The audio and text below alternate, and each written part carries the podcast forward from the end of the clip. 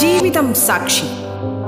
ജീവിത വിജയത്തിന്റെ നേർസാക്ഷ്യം ഞാൻ നടന്ന വഴികൾ.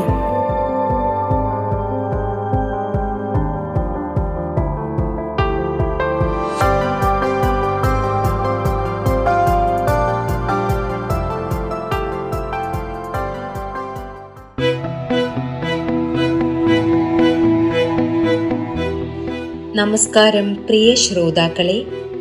ജീവിതം സാക്ഷിയിലേക്ക് സ്വാഗതം. തിരക്കഥാകൃത്തും സംവിധായകനും നടനുമായ ജിയോ ബേബിയാണ് ജീവിതം സാക്ഷിയിൽ ഇന്ന് നമുക്കൊപ്പമുള്ളത്.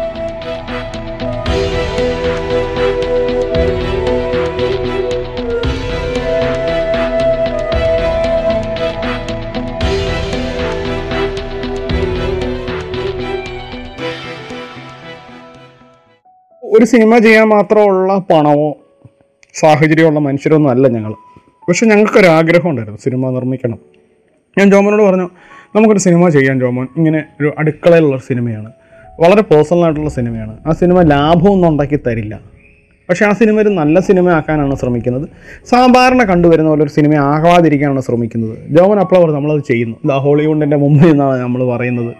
എന്ന് പറഞ്ഞ് അന്നൊരു ഡിസിഷൻ എടുത്ത് അതാണ് ഏട്ടിന്റെ കിച്ചൻ ഞങ്ങളെല്ലാം കൂടെ ചെയ്യാനിലേക്ക് ഉള്ള ഒരു ചർച്ചയുടെ തുടക്കം അതാണ്. പിന്നീട് ആ സിനിമ തുടങ്ങി ആ, കഥ ആലോചിക്കുമ്പോൾ തന്നെ നിമിഷയായിരുന്നു എന്റെ മനസ്സിൽ. നിമിഷ കഥ പറഞ്ഞു. നിമിഷ ഉറപ്പായിട്ടും ഞാൻ ഈ സിനിമ ചെയ്യുമെന്ന് പറഞ്ഞു.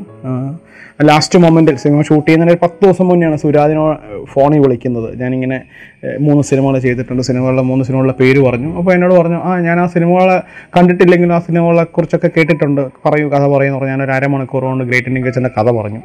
കഥ പറഞ്ഞതിന് ശേഷം അയാൾ എന്റെ അടുത്ത് സുരാജ് ചേട്ടന്റെ അടുത്ത് ചോദിച്ചു ഇതിന്റെ അകത്ത് അവസാനം ഞാൻ നന്നാവില്ല അല്ലേ? ചോദിച്ചു. ഞാൻ പറഞ്ഞില്ല ചേട്ടൻ നന്നാവത്തില്ല. ഓക്കെ നമുക്കിത് ചെയ്യാൻ പറ്റുമെന്നാണ് എനിക്ക് തോന്നുന്നത് എന്ന് പറഞ്ഞു ഞാൻ ഒന്നുകൂടെ ആലോചിച്ചിട്ട് പറയാൻ തുടങ്ങി. അദ്ദേഹം വീണ്ടും ആലോചിച്ചു. ഞങ്ങളൊന്നുകൂടെ മീറ്റ് ചെയ്തു. അദ്ദേഹം കഥ ഒന്നുകൂടെ കേട്ടു. നമ്മൾ ഈ സിനിമ ചെയ്യുന്നു എന്ന് അദ്ദേഹം തീരുമാനിച്ചു.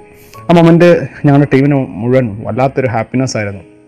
നമ്മൾ സുരാജേട്ടനെ പോലെ ഒരാൾ നമുക്കറിയാം അദ്ദേഹം അതിൽ ആ കഥാപാത്രം എങ്ങനെയാണെന്നുള്ളൊക്കെയുള്ള ഗ്രേറ്റ് ഇൻഡിങ് അത് ചെയ്യാൻ കാണിക്കുന്ന അയാളൊരു സാമൂഹ്യ ബോധം എന്നെ ഒരുപാട് സന്തോഷിപ്പിച്ചു. അങ്ങനെ ഞങ്ങൾ ഗ്രേറ്റ് ഇന്ത്യൻ കിച്ചൺ എന്ന് പറയുന്ന സിനിമയുടെ ചിത്രീകരണം തുടങ്ങി. കോവിഡിന്റെ സാഹചര്യത്തിലായിരുന്നു. ഇതുവരെ ചെയ്ത സിനിമകൾ ഏറ്റവും കൂടുതൽ എൻജോയ് ചെയ്ത് ചെയ്തൊരു സിനിമയാണത്. കാരണം നമുക്ക് ഒരുപാട് അല്ലലുകളൊന്നും ഇല്ല ഒരു വീട്ടിലാണ് കൂടുതലും ആ സിനിമയുടെ തൊണ്ണൂറ് ശതമാനം ചിത്രീകരണം. ഒരു വീട് പോലെ തന്നെ. മറ്റേതൊരു ബസ്സിലായിരുന്നു എല്ലാവരും കൂടെ ആഘോഷമെങ്കിൽ ഇതൊരു വീട്ടിലുള്ള ആഘോഷവും സന്തോഷവും ഒക്കെ ആയിട്ട് ഇരുപത്തഞ്ച് ഇരുപത്താറ് ദിവസം കൊണ്ട് ആ സിനിമ ഷൂട്ട് ചെയ്ത് തീർന്നു. അപ്പോൾ സുരാജേട്ടനിലേക്ക് എത്തുന്നതിന് മുന്നേ എന്റെ അടുത്ത സുഹൃത്തും സംഗീത സംവിധാനവും ഒക്കെ ആയിട്ടുള്ള സൂര്യ ജസ്കുറുപ്പായിരുന്നു അല്ലെങ്കിൽ ഈ കഥാപാത്രം ചെയ്യേണ്ടിരുന്നത്. ഞാൻ സൂര്യന്റെ അടുത്ത് ഈ ഈ കഥ പറയുമ്പോൾ സൂര്യനോട് ഇങ്ങനെ പറഞ്ഞിരുന്നു. സൂര്യന്റെ ചിലപ്പോൾ എന്റെ അത് വേറൊരു ആക്ടർ വരാൻ സാധ്യതയുണ്ട്. കാരണം വേറൊന്നുമല്ല സിനിമ ഒരു ബിസിനസ്സിന് ഹെൽപ്പ് ചെയ്യുന്ന തരത്തിലുള്ള ഒരു നടൻ വന്നാൽ നമ്മൾ അതിലേക്ക് പോകും. കാരണം സുരാ സൂരജിനോട് അത് പറയാനുള്ള സ്വാതന്ത്ര്യം എനിക്കുണ്ടായിരുന്നു. നിന്നെ മാറ്റുവട എന്ന് എനിക്ക് സൂരജിനോട് പറയാനുള്ള സ്വാതന്ത്ര്യമുണ്ട്. അന്നും ഉണ്ട് ഇന്നും ഉണ്ട് സൂരജാണ് അതിനകത്ത് ഒരു പാട്ടും സംഗീതം ചെയ്തത്. അങ്ങനെ സുരാജേട്ടൻ വരാമെന്ന് പറഞ്ഞപ്പോൾ സൂരജ് പറഞ്ഞു സൂരജന് തന്നെ വലിയ സന്തോഷമായിരുന്നു. സിനിമ കുറച്ചുകൂടെ പോപ്പുലർ ആവട്ടെ സൂരജിനെ പോലെ ഒരു ഒരു താരതമ്യേന പുതുമുഖമല്ലാതെ സുരാജിനെ പോലെ ഒരു നടൻ വരുമ്പോൾ സിനിമയ്ക്ക് ഒരുപാട് മാറ്റം ഉണ്ടാകുമെന്ന് സൂരജ് തന്നെ എന്നോട് പറഞ്ഞു. കുറച്ചുകൂടെ പോപ്പുലർ ആവട്ടെ. സൂരജിനെ പോലെ ഒരു ഒരു താരതമ്യേന പുതുമുഖം അല്ലാതെ സുരാജിനെ പോലെ ഒരു നടൻ വരുമ്പോൾ സിനിമയ്ക്ക് ഒരുപാട് മാറ്റം ഉണ്ടാകുമെന്ന് സൂരജ് തന്നെ എന്നോട് പറഞ്ഞു. അങ്ങനെ ഞങ്ങളെല്ലാവരും ആ സിനിമ കഴിഞ്ഞു. ഞാൻ നേരത്തെ പറഞ്ഞാൽ വളരെ ഏറ്റവും എൻജോയ് ചെയ്ത സിനിമകളിൽ ഒന്നാണത്. അങ്ങനെ അത് കഴിഞ്ഞു അതിന്റെ എഡിറ്റിംഗ് കഴിഞ്ഞു അതിന്റെ ഫസ്റ്റ് കോപ്പി ആവുന്നു. ഞാൻ മനസ്സിൽ വിചാരിച്ചേക്കാളും നന്നായി ആ സിനിമ വന്നു. ഞാൻ നേരത്തെ പറഞ്ഞിരിക്കുന്ന കാര്യങ്ങളാണ് നമ്മുടെ മനസ്സിൽ വിചാരിക്കുന്ന പോലെ സിനിമ ആവുന്നില്ല. പക്ഷേ നമ്മൾ സിനിമ ഈ ഒരു സമയമൊക്കെ ആയപ്പോഴത്തേക്ക് നമ്മൾ മനസ്സിൽ വിചാരിക്കുന്നേക്കാളും സിനിമ നന്നായി. അതിന് കാരണം എന്ന് പറയുന്നത് നമ്മുടെ വിഷ്വൽ നമ്മുടെ മനസ്സിലുണ്ടാകുന്ന വിഷ്വലിനേക്കാൾ നല്ല വിഷ്വൽ വരുന്ന സിനിമാറ്റോഗ്രാഫർ നന്നായിട്ട് എഡിറ്റ് ചെയ്യുന്ന എഡിറ്റേഴ്സ് അല്ലെങ്കിൽ ആ ക്രൂ മുഴുവൻ ഇപ്പോൾ കോസ്റ്റ്യൂം ഡിസൈനർ ആണെങ്കിലും സംഗീത സംവിധായകരാണെങ്കിലും എല്ലാവരും സിനിമയെ ലിഫ്റ്റ് ചെയ്യുമ്പോൾ ഞാൻ മനസ്സിൽ കാണുന്ന വിഷ്വലിനേക്കാളും മേലേക്ക് സിനിമ പോകുന്നുണ്ട്. അപ്പോൾ അത് അങ്ങനെയൊക്കെ സംഭവിച്ച ഒരു സിനിമയാണ് ഗ്രേറ്റ് ഇന്ത്യൻ കിച്ചൺ എന്ന് പറയുന്നത്. അപ്പോൾ അത് പക്ഷേ സിനിമ ഫസ്റ്റ് കോപ്പിയായി ഞാൻ വളരെ ഹാപ്പി ആയിരുന്നു അതിന്റെ ഔട്ട്പുട്ടിൽ. ആ സിനിമ നമ്മൾ പക്ഷേ വിൽക്കാൻ നോക്കുമ്പോൾ ആ സിനിമ ആർക്കും വേണ്ട. ആ സിനിമയുടെ രാഷ്ട്രീയം പ്രശ്നം ആ സിനിമ വളരെ സ്ലോ ആണ്. ആ സിനിമയ്ക്ക് ഇല്ലാത്ത കുഴപ്പങ്ങളൊന്നും ഇല്ലായിരുന്നു അത് വിൽക്കാൻ ശ്രമിക്കുമ്പോൾ.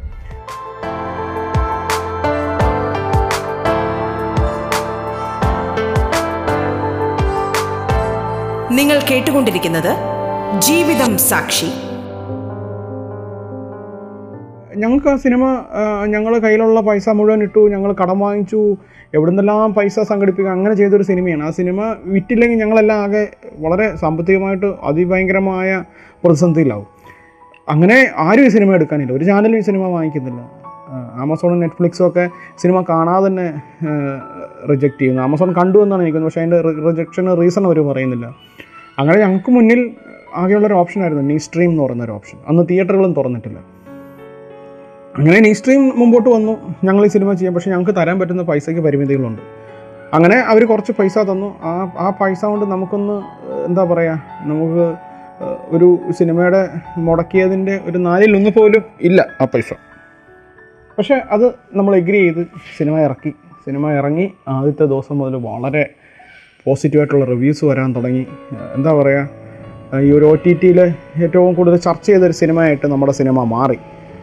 അപ്പോൾ പലരും എടുത്ത ഡിസിഷൻസ് നേരത്തെ ഞാൻ പറഞ്ഞല്ലോ ചാനലുകാർ പല വേറെ പല ഒ ടി ടി പ്ലാറ്റ്ഫോംസ് അവരൊക്കെ കൊള്ളത്തില്ല എന്ന് പറഞ്ഞ സിനിമ ഇങ്ങനെ ചർച്ച ചെയ്യാൻ തുടങ്ങി. അത് ഈ നാട്ടിലെ പെൺപിള്ളേരുടെ മാത്രം വിജയമാണ്. ഈ ഈ ഗ്രേറ്റ് ഇന്ത്യൻ കിച്ചൻ എന്ന് പറഞ്ഞ സിനിമ പിന്നീട് ഒരുപാട് ബിസിനസ് നടന്നു.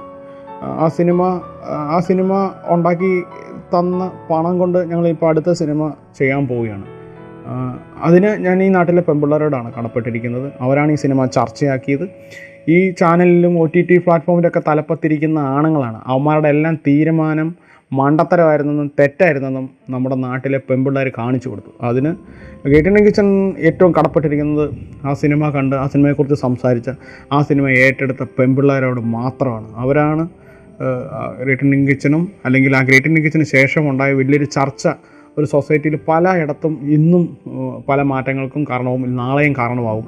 അത് ആ സിനിമയല്ല. ആ സിനിമ ഏറ്റെടുത്ത് ചർച്ച ചെയ്ത പെൺപിള്ളേരാണ് എന്നാണ് തന്നെയാണ് എന്റെ എന്റെ വിശ്വാസമല്ല അത് സത്യമാണ്. ഞാൻ അതിൽ ഒരുപാട് എനിക്ക് ഏറ്റവും അഭിമാനം ആ സിനിമ ചെയ്തതിലല്ല. ആ സിനിമ ചെയ്തതിന് ശേഷം ഇവിടുത്തെ പെണ്ണുങ്ങൾ എടുത്ത ഡിസിഷൻസ് മീൻസ് ഈ സിനിമ എല്ലാവരും കാണണമെന്ന് പറയും ഈ സിനിമ സൂപ്പറാണെന്ന് പറയും.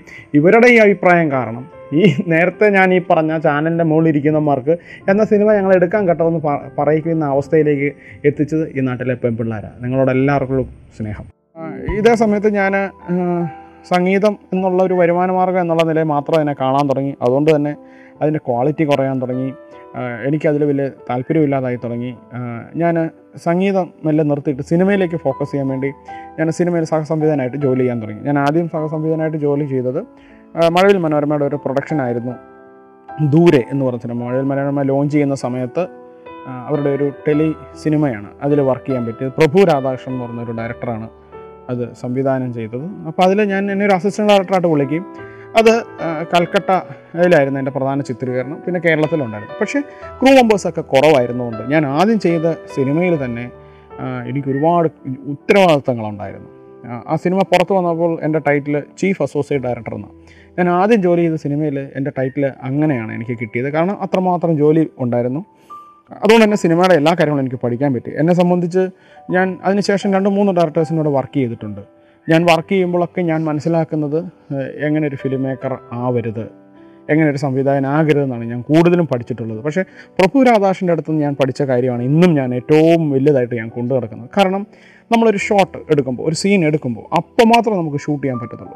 പിന്നെ ആ ആ സംവിധാനങ്ങളെല്ലാം ഉണ്ടാക്കണം കൊണ്ടുവരണം എന്ന് പറഞ്ഞാൽ അത് വളരെ ഇമ്പോസിബിൾ ആയിട്ടുള്ള കാര്യം പ്രത്യേകിച്ച് മലയാള സിനിമയിൽ അതുകൊണ്ട് ഷൂട്ട് ചെയ്യുമ്പോൾ എത്രമാത്രം റെഡി ആവുന്നോളം വരെ എത്രമാത്രം നന്നാക്കാൻ പറ്റുമോ അത്രമാത്രം നന്നാക്കുക എന്നുള്ള ഒരു കാര്യം മാത്രമോ ഞാൻ അസിസ്റ്റ് ചെയ്തിട്ട് ഈ ഇത്രയും കാലം ഞാൻ കുറേ ഡയറക്ടേഴ്സിനോട് വർക്ക് ചെയ്തിട്ട് ഞാൻ പഠിച്ചിട്ടുള്ള ഏക കാര്യം അതാണ്. അത് പ്രഭു രാധാകൃഷ്ണന്റെ അടുത്താണ് പഠിച്ചത്. ഇന്നും ഞാൻ ഒരു ഷോട്ട് എടുത്ത് തീരുന്നതിന് മുന്നേ ആ ഷോട്ട് ഓക്കെ ആണെന്ന് പറഞ്ഞതിന് മുന്നേ എന്റെ മനസ്സിൽ ഇത് വരും. അല്ലെങ്കിൽ ഏറ്റവും സ്ട്രഗിൾ ചെയ്ത് ഷൂട്ട് ചെയ്തുകൊണ്ടിരിക്കുമ്പോൾ എന്റെ മനസ്സിലേക്ക് ഇത് വരും. അപ്പോൾ ഞാൻ ഇപ്പോൾ മാത്രമേ നമുക്കിത് വർക്ക് ചെയ്യാൻ പറ്റത്തുള്ളൂ. ഇത് കഴിഞ്ഞാൽ വീണ്ടും റീക്രിയേറ്റ് ചെയ്യാൻ പറ്റുന്നല്ല എന്നുള്ള ഒരു തോന്നലാണ് ഇന്ന് ഞാൻ ജോലി ചെയ്യുന്നത്. അത് അതിന്റെ എല്ലാ എന്താ അതിന് ഞാൻ നന്ദി പറയുന്ന പ്രഭു രാധാകൃഷ്ണനോടാണ്. അങ്ങനെ അതിൽ സഹസംവിധാനമായിട്ട് വർക്ക് ചെയ്തു. ഈ പ്രഭുവിന്റെ സുഹൃത്തായിരുന്നു സന്ദീപ് സേനൻ എന്ന് പറയുന്ന മലയാളത്തിലെ ഇപ്പോഴത്തെ ഒരു ലീഡിങ് പ്രൊഡ്യൂസറാണ് തൊണ്ടി മുതൽ ഉൾപ്പെടെയുള്ള സിനിമകൾ ചെയ്ത് അവരടുത്തൊരു പ്രൊഡക്ഷൻ ചെയ്തപ്പോൾ അതിൽ അസിസ്റ്റന്റ് ഡയറക്ടറായിട്ട് എന്നെ വിളിച്ചു.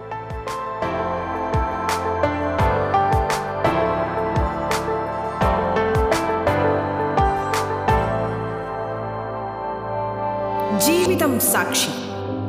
ജീവിത വിജയത്തിന്റെ നേർസാക്ഷ്യം. ഞാൻ നടന്ന വഴികൾ.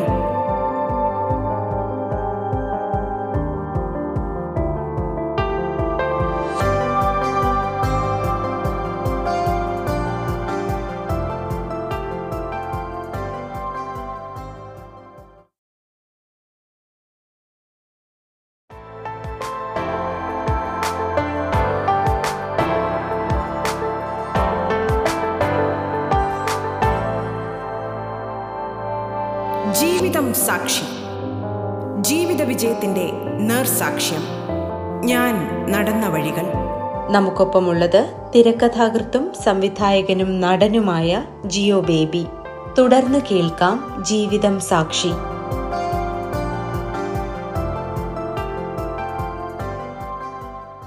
ആദ്യം വർക്ക് ചെയ്ത ഇതിൽ ചീഫ് അസോസിയേറ്റ് ഡയറക്ടറായിട്ട് രണ്ടാമത്തെ സിനിമ ഞാൻ അസിസ്റ്റന്റ് ഡയറക്ടറായിട്ട് ജോലി ചെയ്തു. അത് നീക്കോ നാച്ച എന്ന് പറഞ്ഞ സിനിമ ഈ സമയത്ത് മറ്റൊരു വരുമാന മാർഗം എനിക്കുണ്ടായിരുന്നത് ഞാൻ മറിമായം എന്ന് പറഞ്ഞൊരു പരിപാടി മഴവിൽ മനോരമയിൽ എഴുതുന്നുണ്ടായിരുന്നു.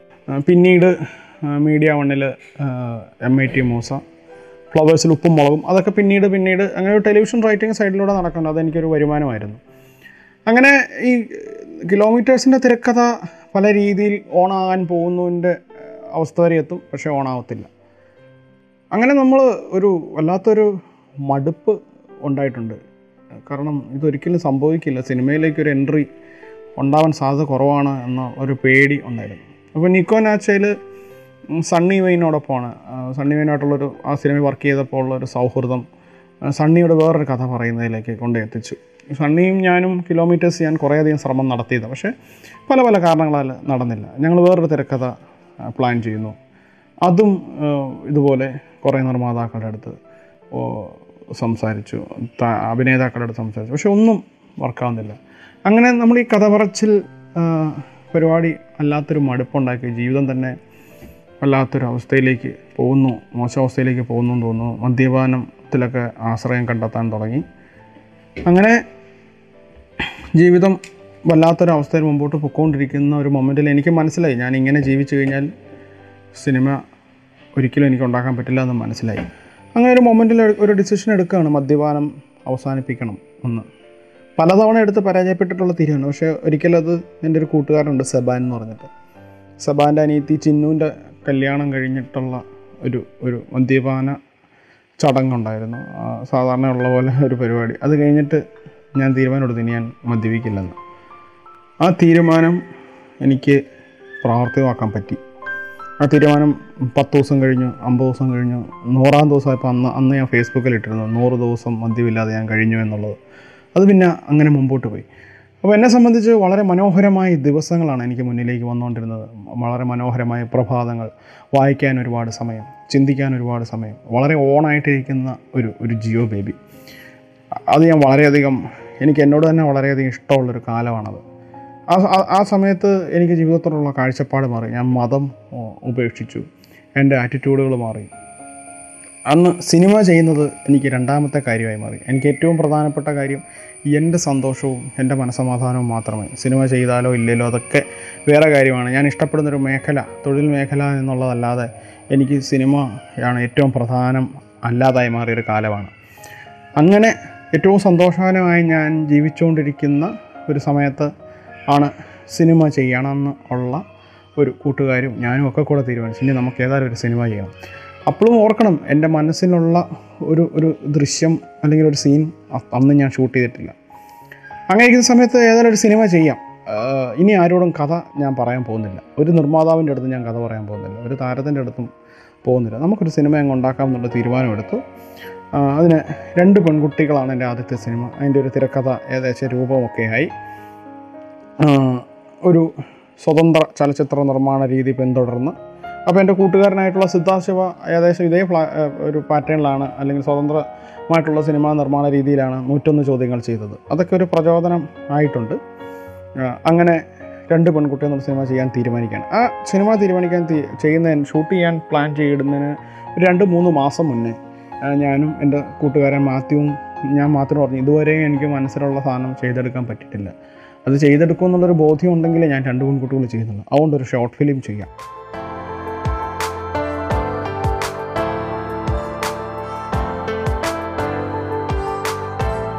നിങ്ങൾ കേട്ടുകൊണ്ടിരിക്കുന്നത് ജീവിതം സാക്ഷി. അങ്ങനെ ഒരു ഷോർട്ട് ഫിലിം ചെയ്തു. ഒരു സ്വയം ഒന്ന് അളക്കാൻ വേണ്ടിയിട്ട്. ആ ഷോർട്ട് ഫിലിം എനിക്ക് വളരെയധികം ഇഷ്ടപ്പെട്ടു. ഞാനും മാത്യുവും ആയിരുന്നു എന്റെ എല്ലാ തരത്തിലും ആ സിനിമയുടെ കൂടെ നിന്നത്. അത് ആനി വള്ളിക്കാപ്പിൽ എന്ന് പറയുന്ന എന്റെ ഒരു കൂട്ടുകാരിയുടെ കഥയാണ് ഞാൻ എടുത്ത് ചെയ്തത്. മൂന്ന് മിനിറ്റ് മറ്റോ ഉള്ളൂ പക്ഷേ അതിൽ ഞാൻ വളരെ സന്തുഷ്ടനായിരുന്നു. ഞാൻ എന്റെ മനസ്സിൽ കണ്ട പോലെ ഒരു ഒരു കുഞ്ഞു സിനിമ ഉണ്ടാക്കിയെടുക്കാൻ പറ്റിയതിന്റെ ചാരിതാർത്ഥ്യം എനിക്കുണ്ടായിരുന്നു.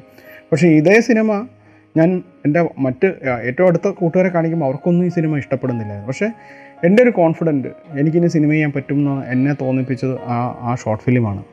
കാരണം രണ്ടായിരത്തി രണ്ടായിരം തൊട്ട് ഞാൻ എടുക്കുന്ന ചലച്ചിത്ര നിർമ്മാ നിർമ്മിതികളിൽ ചെറുതും വലുതുമായിട്ടുള്ള ഇതിൽ എനിക്ക് ഏറ്റവും സന്തോഷം തോന്നുന്നത് എനിക്കിനി ഇത് ചെയ്യാൻ പറ്റുമെന്ന് തോന്നിപ്പിച്ചത് ആ ഷോർട്ട് ഫിലിമായിരുന്നു. അങ്ങനെ രണ്ട് പെൺകുട്ടികളെന്ന് പറയുന്ന സിനിമയുടെ നിർമ്മാണത്തിലേക്ക് കടന്നു. ആ സമയത്ത് ഞാൻ മറിമായം എഴുതുന്നുണ്ട് ഉപ്പും എം ഐ ടി മൂസ് എഴുതുന്നുണ്ട്. ഇതിന്റെ അകത്തെ വരുമാനമാണ് സത്യം പറഞ്ഞാൽ രണ്ട് പെൺകുട്ടികളുടെ നിർമ്മാണത്തിന് ഞാൻ ഉപയോഗിച്ച പണം മുഴുവൻ. ഞാനിങ്ങനെ എഴുതി കിട്ടുന്ന പൈസയാണ് മൂന്ന് ദിവസം ഷൂട്ട് ചെയ്യും. അപ്പോൾ എന്റെ കയ്യിൽ പൈസ തീരും ഷൂട്ടിംഗ് അവിടെ നിർത്തി വെക്കും. സോ ആ സിനിമ വളരെ ചിലവ് കുറഞ്ഞ ഒരു സിനിമയായിരുന്നു. അതിന്റെ ക്യാമറമാൻ അദ്വൈത് അദ്ദേഹത്തിന് സ്വന്തമായിട്ട് ക്യാമറ ഉണ്ടായിരുന്നു. അദ്ദേഹം ഫസ്റ്റ് ഇയർ വിദ്യാർത്ഥിയാണ് സിനിമാട്ടോഗ്രാഫി പഠിക്കുന്നത്. ചെന്നൈയിൽ ഒരു ഇൻസ്റ്റിറ്റ്യൂട്ടിൽ പഠിക്കുകയാണ്. അദ്ദേഹമാണ് ആ സിനിമയ്ക്ക് സിനിമാട്ടോഗ്രാഫി ചെയ്തത്. അഭിനേതാക്കളെല്ലാം ഫ്രീ ആയിട്ട് അഭിനയിക്കുന്നു. കുറച്ച് അഭിനേതാക്കളും ആ ഒരു ക്യാമറയും ഞാനും എന്റെ കൂടെ ഒരു അസിസ്റ്റന്റ് ഡയറക്ടറായിട്ട് സാലു. സാലു ആണ് പിന്നീട് ഗ്രേറ്റ് ഇൻഡ്യ കിച്ചന്റെ ക്യാമറ ഒക്കെ ചെയ്ത സിനിമാട്ടോഗ്രാഫറായിട്ടുള്ള സാലു. ഇത്രയും ക്രൂ ഉള്ളൂ. ഒരു ക്യാമറയുടെ കൂടെ അദ്ദേഹത്തിന്റെ കൂടെ ഒരാളോ രണ്ട് പേരോ രണ്ട് പേരുണ്ട്. എന്റെ കൂടെ സാലുണ്ട് അഭിനേതാക്കളുണ്ട്. ഇതാണ് ഒരു സിനിമയുടെ ക്രൂ എന്ന് പറയുന്നത്. എന്റെ വീട്ടിൽ നമ്മളിപ്പോൾ ഇരുന്ന് സംസാരിക്കുന്ന ഈ വീട്ടിലാണ് അതിന്റെ ആദ്യത്തെ ഷെഡ്യൂൾ തുടങ്ങുന്നത്. എല്ലാവരും ഇവിടെ താമസിക്കുന്നു ഇവിടുന്ന് ഭക്ഷണം ഉണ്ടാക്കി കഴിക്കുന്നു ഷൂട്ട് ചെയ്യുന്നു. പൈസ തീരുമ്പോൾ ഷൂട്ടിംഗ് നിർത്തും. വീണ്ടും അടുത്ത എന്റെ ഒരു പേയ്മെന്റ് വരാൻ കുറച്ചുകൂടെ താമസം കൊടുക്കും ചെക്ക് എന്റെ അടുത്ത എന്റെ തിരക്കഥ ഈ പറഞ്ഞ ചാനലിൽ എഴുതിയ പ്രോഗ്രാമുകളുടെ ചെക്ക് വരുമ്പോൾ വീണ്ടും ചിത്രീകരണം തുടരും. അങ്ങനെ അടുത്ത ഒരു ഷെഡ്യൂൾ കോഴിക്കോട് പ്ലാൻ ചെയ്തു ആ കുട്ടികൾ ആ രണ്ട് പെൺകുട്ടികൾ രണ്ട് പെൺകുട്ടികളുടെ കഥ അവരുടെ വീട് കോഴിക്കോടായിരുന്നു. അവരുടെ വീടുകളിൽ താമസിച്ചു. അവരുടെ വീട്ടിൽ നിന്ന് ഭക്ഷണം കഴിച്ചു ഞാൻ നേരത്തെ പറഞ്ഞ വളരെ ലിമിറ്റഡ് ക്രൂ ആക്കി ഞങ്ങൾ ഈ സിനിമ ചെയ്തെടുത്തു. ഈ സിനിമയ്ക്ക് ആദ്യത്തെ എന്റെ സിനിമയുടെ നിർമ്മാണ ചെലവ് എന്ന് പറയുന്നത് രണ്ട് ലക്ഷം രൂപയാണ്. രണ്ട് ലക്ഷം രൂപയ്ക്ക് ഒരു സിനിമ അന്ന് ചെയ്തെടുത്തു. അതിനുശേഷം നമ്മുടെ കയ്യിലുള്ള എല്ലാ സോഴ്സുകളും ഉപയോഗിച്ച് പണം കണ്ടെത്തിയാണ് ഈ സിനിമയിൽ മുടക്കിയിരിക്കുന്നത്. അങ്ങനെ ആ സിനിമ സെൻസർ ചെയ്യാൻ അന്ന് പത്ത് മുപ്പതിനായിരം രൂപ നാൽപ്പതിനായിരം രൂപ മറ്റോ ആവശ്യമുണ്ട്. അന്ന് സെൻസർ സ്ക്രിപ്റ്റ് എഴുതണം സിനിമ സെൻസർ ചെയ്യണമെങ്കിൽ അത് ചെയ്യുന്നതിന്റെ ചിലവ് കുറയ്ക്കാൻ ഞാനും സാലുവും കൂടെയാണ്. നേരത്തെ പറഞ്ഞ സാലുവും ഞാനും കൂടെയാണ് ഇരുന്ന് സെൻസർ സ്ക്രിപ്റ്റ് വരെ എഴുതിയത്. ഒരു സാധാരണ സിനിമ സെൻസർ ചെയ്യാൻ ഏജന്റുമാരുണ്ട്. അവരെയൊക്കെ ഒഴിവാക്കി ഞാനും സാലും കൂടെ സെൻസർ സ്ക്രിപ്റ്റ് എഴുതി. എങ്കിലും ഫീസ് അടയ്ക്കാൻ ഒരു ഞങ്ങളുടെ ഞങ്ങൾക്ക് അത്രയും പൈസ സംഘടിപ്പിക്കാൻ പറ്റാതെ വരുമ്പോൾ ആ സിനിമയുടെ എഡിറ്ററായിട്ടുള്ള റഹ്മാൻ മുഹമ്മദ് അലി റഹ്മാൻ പറഞ്ഞ എന്റെ കസിനുണ്ട് ചേട്ടനോട് ചോദിച്ചു നോക്കാം. അങ്ങനെ റഹ്മാന്റെ കസിൻ ബ്രദറാണ് നസീബ് നസീബ്. കായോട് പോയി പറയുന്നു ഇങ്ങനെ കുറച്ച് പത്തിരുപതിനായിരം രൂപ തരാമോ എന്ന്. അദ്ദേഹം പറഞ്ഞു ഈ ഈ സിനിമയ്ക്കകത്ത് ഇനിയും നിങ്ങൾക്ക് പൈസ വേണം ഞാൻ മുടക്കാം. ഏറ്റവും ക്വാളിറ്റിയോടുകൂടി ഈ സിനിമയുടെ ബാക്കി എല്ലാ ജോലികളും നടക്കട്ടെ എന്ന് അദ്ദേഹം പറയും. അദ്ദേഹം ഈ സിനിമ ഏറ്റെടുക്കുകയും ചെയ്തു. അങ്ങനെ ഏറ്റവും നല്ല രീതിയിൽ അതിന്റെ സൗണ്ട് മിക്സിങ്ങും കാര്യങ്ങളൊക്കെ ചെയ്യാൻ സാധിച്ചു. അങ്ങനെ രണ്ട് പെൺകുട്ടികൾ എന്ന് പറയുന്നൊരു സിനിമ ഷൂട്ട് ചെയ്ത് പുറത്ത് ആ സിനിമയുടെ ഫസ്റ്റ് കോപ്പി കണ്ടു ഇറങ്ങി അതിനൊരു പ്രിവ്യൂ ഷോ വെച്ചു. എന്റെ അച്ഛനും അമ്മയും എന്റെ അനിയത്തിയും എല്ലാവരും വന്ന് ആ സിനിമ കണ്ടു. ഒരുപാട് എല്ലാവർക്കും ആ സിനിമ ഇഷ്ടപ്പെട്ടു. എനിക്കും ഒരു സന്തോഷമുണ്ടായിരുന്നു പരിമിതമായ സാഹചര്യത്തിൽ നിന്ന് അത്രയെങ്കിലും ചെയ്യാൻ പറ്റിയല്ലോ എന്നുള്ളത്. അങ്ങനെ അതാണ് ഒരു ആദ്യത്തെ സിനിമ രണ്ട് പെൺകുട്ടികൾ എന്ന് പറയുന്ന സിനിമ സംഭവിക്കാനുള്ള കാരണം. അതൊരു വലിയൊരു യാത്രയാണ്. രണ്ടായിരത്തി രണ്ടായിരത്തിൽ തുടങ്ങി രണ്ടായിരത്തി പതിനാലിലാണ് ഞാൻ എന്റെ ആദ്യത്തെ സിനിമ ചെയ്ത്. എടുക്കാൻ പറ്റിയത്. പക്ഷേ എനിക്ക് മനസ്സിലായ ഒരു കാര്യം എന്ന് പറയുന്നത് നമ്മൾ ഒരുപാട് നിർമ്മാതാക്കളുടെ പിന്നാലെ പോകുന്നു ഒരുപാട് സംവിധായകരുടെ പോയി കഥ പറയുന്നു താരങ്ങളോട് കഥ പറയുന്നു. അവിടെ ഒന്നും ഒന്നും സംഭവിക്കുന്നില്ല. പക്ഷേ സിനിമയുടെ ഒരു ഒരു സിനിമ നമുക്ക് ചെയ്തേ പറ്റൂ എന്നുള്ള ഒരു ഒരു സമയം വന്നപ്പോൾ അങ്ങ് ചെയ്യുകയായിരുന്നു. നമ്മളെപ്പോഴും നമ്മൾ ചെയ്യുന്ന കണ്ടന്റ് എന്തെങ്കിലും തരത്തിൽ ആൾക്കാരുമായിട്ട് സംവദിക്കുന്നുണ്ടെങ്കിൽ ആ സിനിമ ഏതെങ്കിലുമൊക്കെ തരത്തിൽ വിജയിച്ചു എന്ന് നമുക്ക് പറയാം. രണ്ട് പെൺകുട്ടികൾ ഞങ്ങളെ സംബന്ധിച്ച് അങ്ങനെ ഒരു വിജയിച്ച ഒരു സിനിമയാണ് എല്ലാ തരത്തിലും.